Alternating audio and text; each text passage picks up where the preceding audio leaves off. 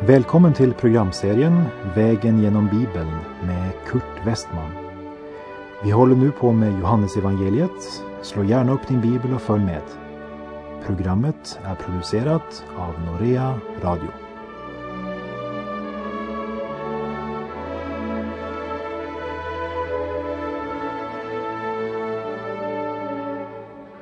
Vi avslutade förra programmet med de första verserna i Johannes evangeliets tredje kapitel.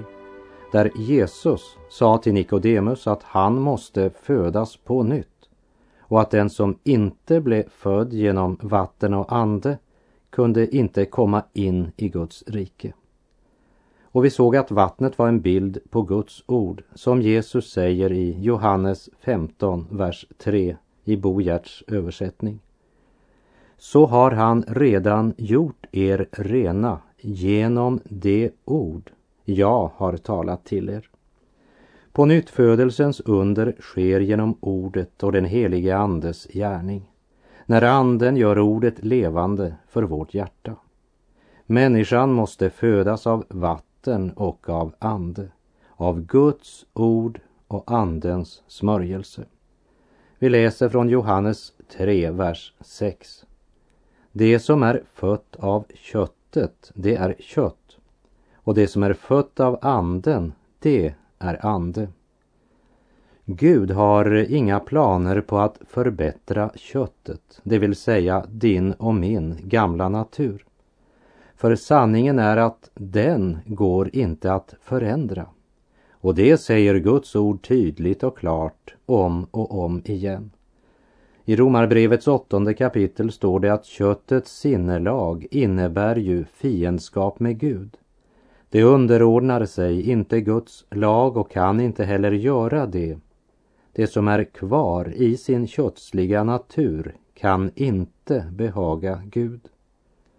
Gud har inga planer om att reparera vår gamla natur och inga planer på att utveckla eller förbättra den. Han har inga planer på att frälsa vår gamla natur. Nej, vår gamla natur ska gå i graven tillsammans med oss. Och om Herren kommer tillbaka innan vi lagts i grav ska vi i ett ögonblick bli förvandlade.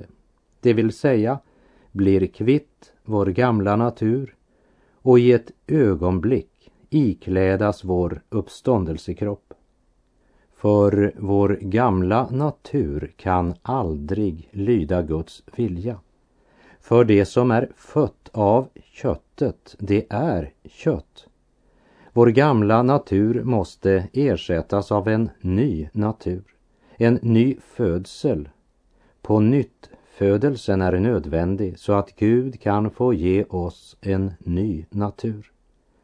Och nu ska vi lägga märke till hur Nikodemus, som först hade gömt sig bakom masken farise, men eftersom den så fort sprack i mötet med honom som är sanningen, så antog Nikodemus nästa mask, nämligen rådsherre, det vill säga medlem av judarnas högsta råd.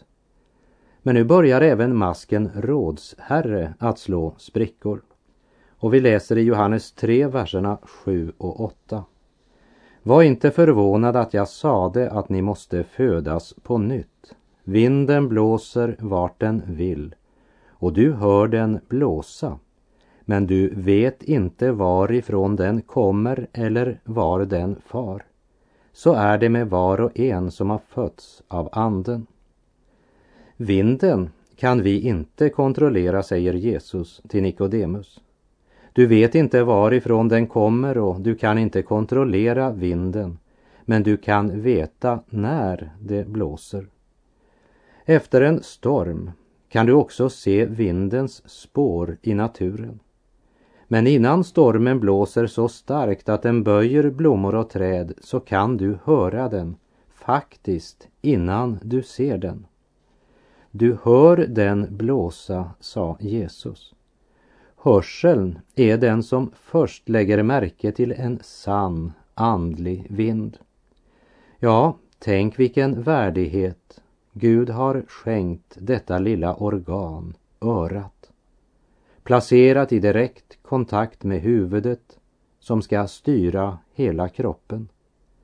När det gäller vinden säger Jesus, du hör den blåsa. Ja, det är Guds väg. Tron kommer genom att höra. Jag vet inte hur jag ska förklara den andliga födseln för dig. Jag vet att det finns många böcker publicerade som ger sig ut för att förklara det.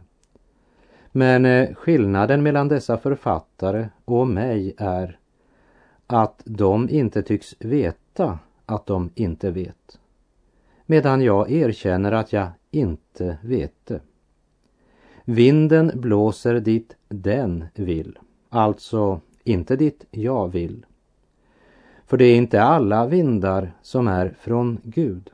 Vi har tidens vind som kan kläda sig i många olika skepnader. Vi har självtillfredsställelsens vind och inte minst den religiösa vind. Det vill säga köttets behov för att uträtta något för Gud. Men som vi sa, det är inte alla vindar som är från Gud. Vinden blåser dit vinden vill. Så är det med var och en som är född av Anden. Även om vi inte förstår det helt och fullt så illustrerar det hur man blir född av Anden. Jag kan inte exakt beskriva hur Guds ande arbetar. Men jag kan se när hans ande arbetar i människors hjärtan och liv. Och det är det Jesus här säger. Och därmed har Jesus alltså plockat av Nikodemus två masker. Han är inte längre farisén Nikodemus. Han är inte längre rådsherren Nikodemus. Vem är han? Ja, låt oss se vad vers 9 säger. Nikodemus frågade, hur är det möjligt? Nu står han här avklädd. Han är bara gamla lilla Niko. Han undrar hur detta kan ske.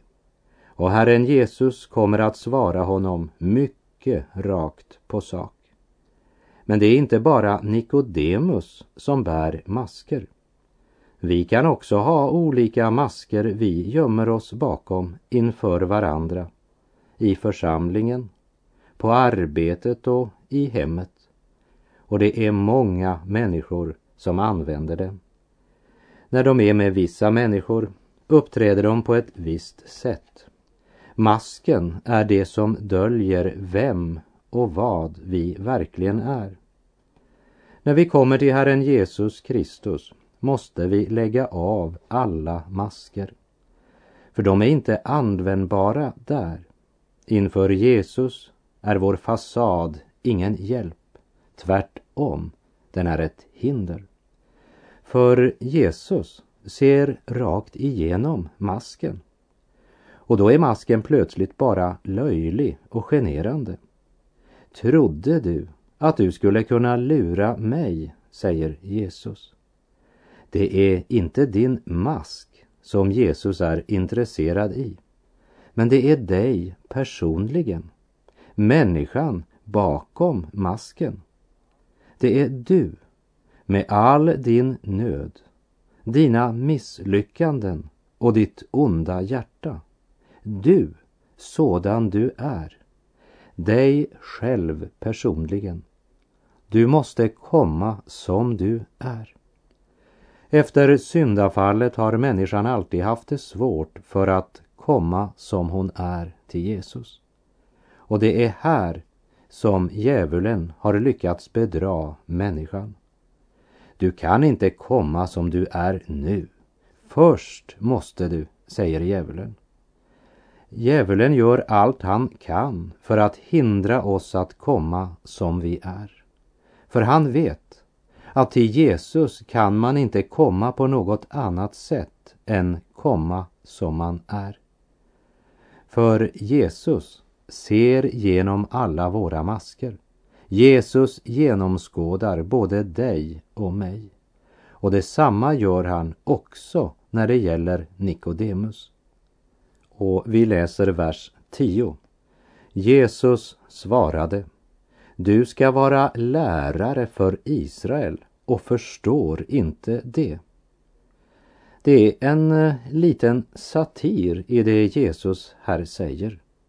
Är du en andlig ledare, en eh, vägvisare för andra, men har inte själv förstått detta, som skulle utgöra kärnan i en israelitisk lärares undervisning? Ni fariseer är ansvariga för de heliga skrifterna. Ni kan stora delar av skriften utan till. Ni har mycket stor teoretisk kunskap om Gud utan att själva verkligen leva i verklig gemenskap med Gud. Och därför har ni, mitt i er kunskap, ingen kännedom om läran om Messias och hans andliga rike. Läran om att vara född av Gud och om att älska Gud över allting och sin nästa som sig själv. Förstår du ingenting av allt detta, Nikodemus? Vi läser verserna 11 till 13. Sannerligen, sannerligen, jag säger dig, det vi vet förkunnar vi, och det vi har sett vittnar vi om, men ni tar inte emot vårt vittnesbörd. Om ni inte tror när jag talar till er om det jordiska, hur ska ni då kunna tro när jag talar till er om det himmelska?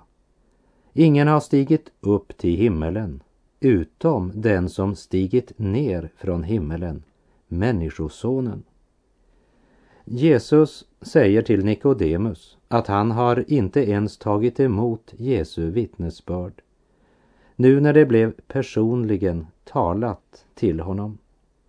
Hemligheten här är att Nikodemus ska inte desperat fundera över hur omöjlig på nyttfödelsen är, men öppna sitt hjärta för Jesu ord så att han personligen kan erfara dess verklighet. Han borde tro på Jesu ord. Jesus säger att ingen kan tala om hur det är i himmelen utom Jesus, som är den ende som har stigit ner från himmelen. Ingen har varit där och sedan stigit ned igen. Ingen utom Jesus, Guds son. Jesu ord skulle vara ett klart nog svar till dessa som hävdar att de varit i himlen och ska berätta för oss hur det var där. Låt oss aldrig glömma att det är Jesus som säger ingen har stigit upp till himmelen utom den som stigit ner från himmelen, Människosonen.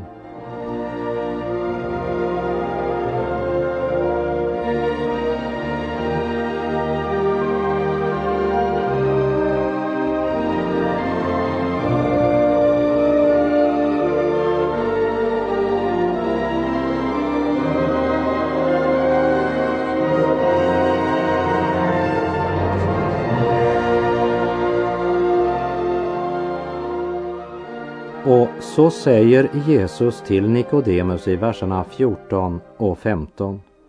Liksom Mose hängde upp ormen i öknen, så måste Människosonen upphöjas för att var och en som tror på honom skall ha evigt liv.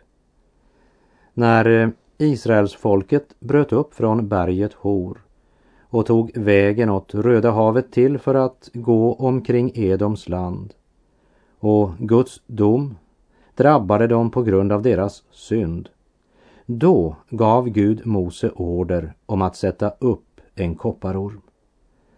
Och allt som krävdes av folket var att se på den. Och liksom Mose hängde upp ormen i öknen så måste Människosonen upphöjas för att var och en som tror på honom ska ha evigt liv. Och så förkunnar Jesus återför Nikodemus det ord som är det mest kända i hela vår bibel, vers 16. Ty så älskade Gud världen att han utgav sin enfödde son för att var och en som tror på honom inte ska gå förlorad utan äga evigt liv. Det är två saker vi måste lägga märke till här. Det första, vi måste bli födda på nytt, födda från ovan. Och för det andra, Människosonen måste upphöjas, upphängas på trä. De två sakerna hör ihop oskiljaktigt. Det krävs att Jesus dör och att Jesus uppstår. Han måste bli upphöjd. Men eftersom han har blivit upphöjd, eftersom han har burit straffet för våra synder, kan Guds ande föda nytt liv i oss. Och vi måste födas på nytt. Det är det enda sätt på vilket Gud kan ta emot oss. Och motivet som fick Gud att göra allt detta är att så högt har Gud älskat världen. Det var Guds kärlek som var motivet och som fick Gud att frälsa oss. Men det var inte Guds kärlek som frälste oss. För Guds kärlek kan inte frälsa en syndare. Gud frälsar inte genom sin kärlek, men genom sin nåd. Som det står i Efeserbrevets andra kapitel och åttonde vers. Ty av nåd är ni frälsta genom tron, inte av er själva. Guds gåva är det. Hur frälsar Gud? Av nåd. Så högt älskade Gud att han gav sin enfödde son för att var och en som tror på honom inte ska gå förlorad. Det är på honom vi ska tro. Tro att han dog för våra synder och det är en personlig sak. Vi måste var och en, du och jag, tro att han tog vår plats och dog istället för oss. Och vi läser verserna 17 och 18. Ty Gud sände inte sin son i världen för att döma världen utan för att världen skulle räddas genom honom. Den som tror på honom blir inte dömd. Men den som inte tror är redan dömd eftersom han inte har trott på Guds ende sons namn.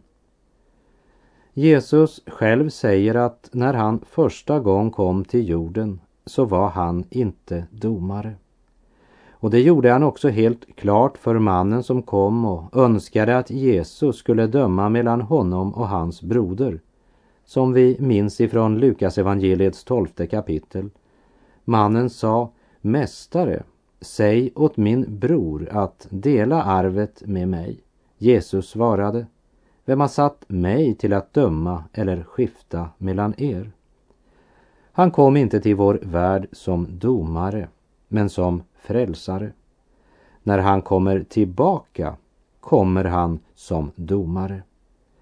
Men nu säger han till Nikodemus att Gud sände honom inte till världen för att döma världen, men för att världen skulle bli frälst genom honom. Och den som inte tror på honom, han är redan dömd. Kom ihåg att det är Jesus själv som säger det till Nikodemus.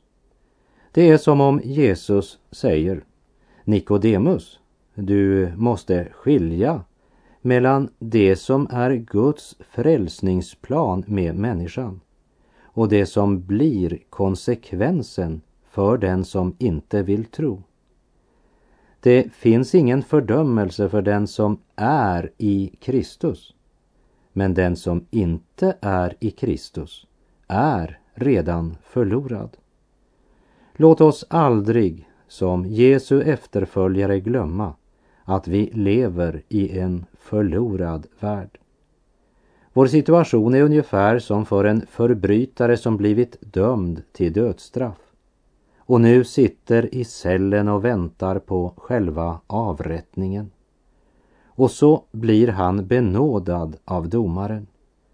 Och nu får han frågan om han accepterar denna benådning eller inte. För om han inte tar emot benådningen verkställs straffet. Om han förkastar benådningen har han faktiskt redan förlorat sitt liv. Det är bara en tidsfråga när han ska skörda konsekvensen av sitt val. Frågan är, vill du ta emot Guds nåd? Så underbart klart detta är.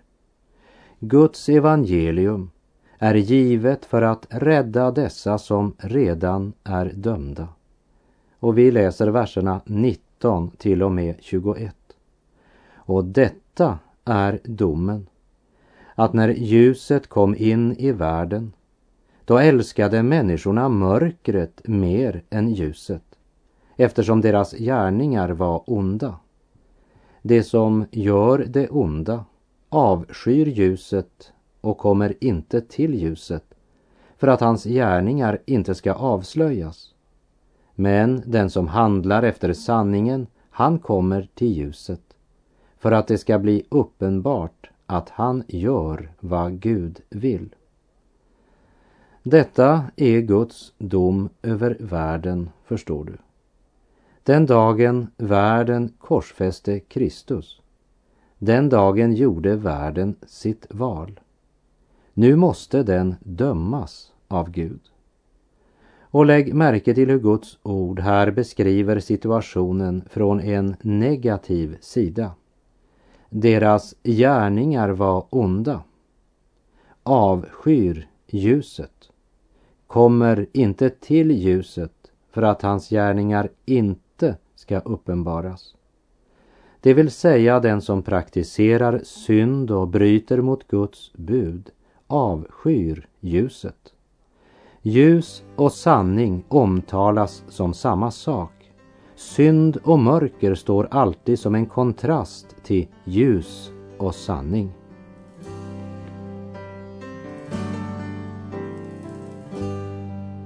Låt mitt ljus lysa i mörkret.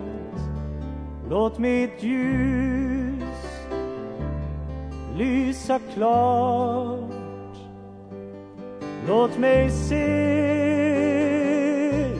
se på Jesus. Låt mitt ljus lysa klart. Jag har vandrat i en värld av mörker utan ljus på min väg. Men då kom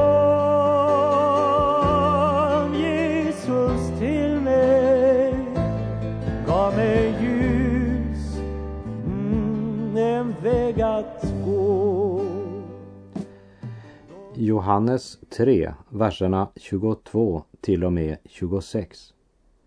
Sedan gick Jesus och hans lärjungar till Judeen och där stannade han en tid med dem och döpte. Också Johannes döpte. Det var i Ainon nära Salim där det var gott om vatten och folk kom dit och blev döpta. Johannes hade nämligen ännu inte satts i fängelse.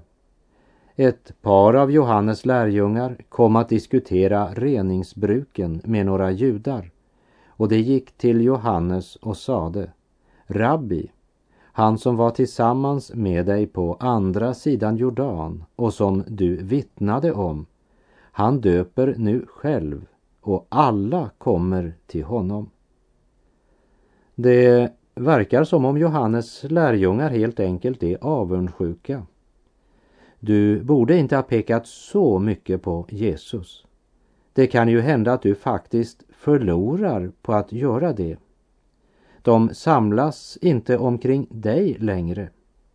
Lägg nu märke till Johannes svar. Verserna 27 till och med 30.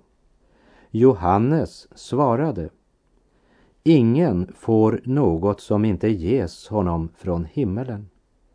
Ni kan ju själva vittna om att jag sade Jag är inte Messias utan har blivit utsänd att gå framför honom. Brudgum är den som har bruden. Brudgummens vän som står och hör på honom gläder sig åt brudgummens röst.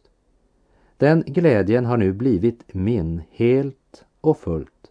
Han ska bli större och jag mindre. Vilket fantastiskt uttalande. Och Johannes säger att Jesus ska bli större, men Johannes ska bli mindre. Det närmar sig slutet på hans verksamhet. Verserna 31 till och med 36. Den som kommer ovanifrån står över alla. Den som kommer från jorden tillhör jorden och talar jordiskt. Den som kommer från himlen vittnar om vad han har sett och hört och ingen tar emot hans vittnesbörd. Den som tar emot hans vittnesbörd erkänner däremot att det Gud säger är sant. Ty den som Gud har sänt talar Guds ord. Gud ger anden utan att mäta. Fadern älskar sonen och har lagt allt i hans hand. Den som tror på sonen har evigt liv. Men den som vägrar att tro på sonen ska inte se livet, utan Guds vrede blir kvar över honom. Hur kan det ske att eh, två människor hör samma budskap predikas och ändå på domens dag ska den ena gå in till en evig frid och glädje och den andra gå in i ett evigt mörker. Den ena evigt frälst, den andra evigt förlorad. Den som tror på Sonen har evigt liv. Men den som vägrar att tro på Sonen ska inte se livet utan Guds vrede blir kvar över honom. Stackars alla dessa människor som hörde evangeliet om Jesus men som inte böjde sig för Gud och tog emot syndernas förlåtelse men istället vände sig bort från Gud istället för att ta emot benådningen, förlåtelsen, glädjen, friden och det eviga livet. Och som till sist, när det var för sent, ska upptäcka vad det ville säga att gå in i evigheten med Guds vrede över sitt liv. Tänk över det tills vi möts igen på vår vandring vägen genom Bibeln. Herren vare med dig. Må hans välsignelse vila över dig. Gud är god.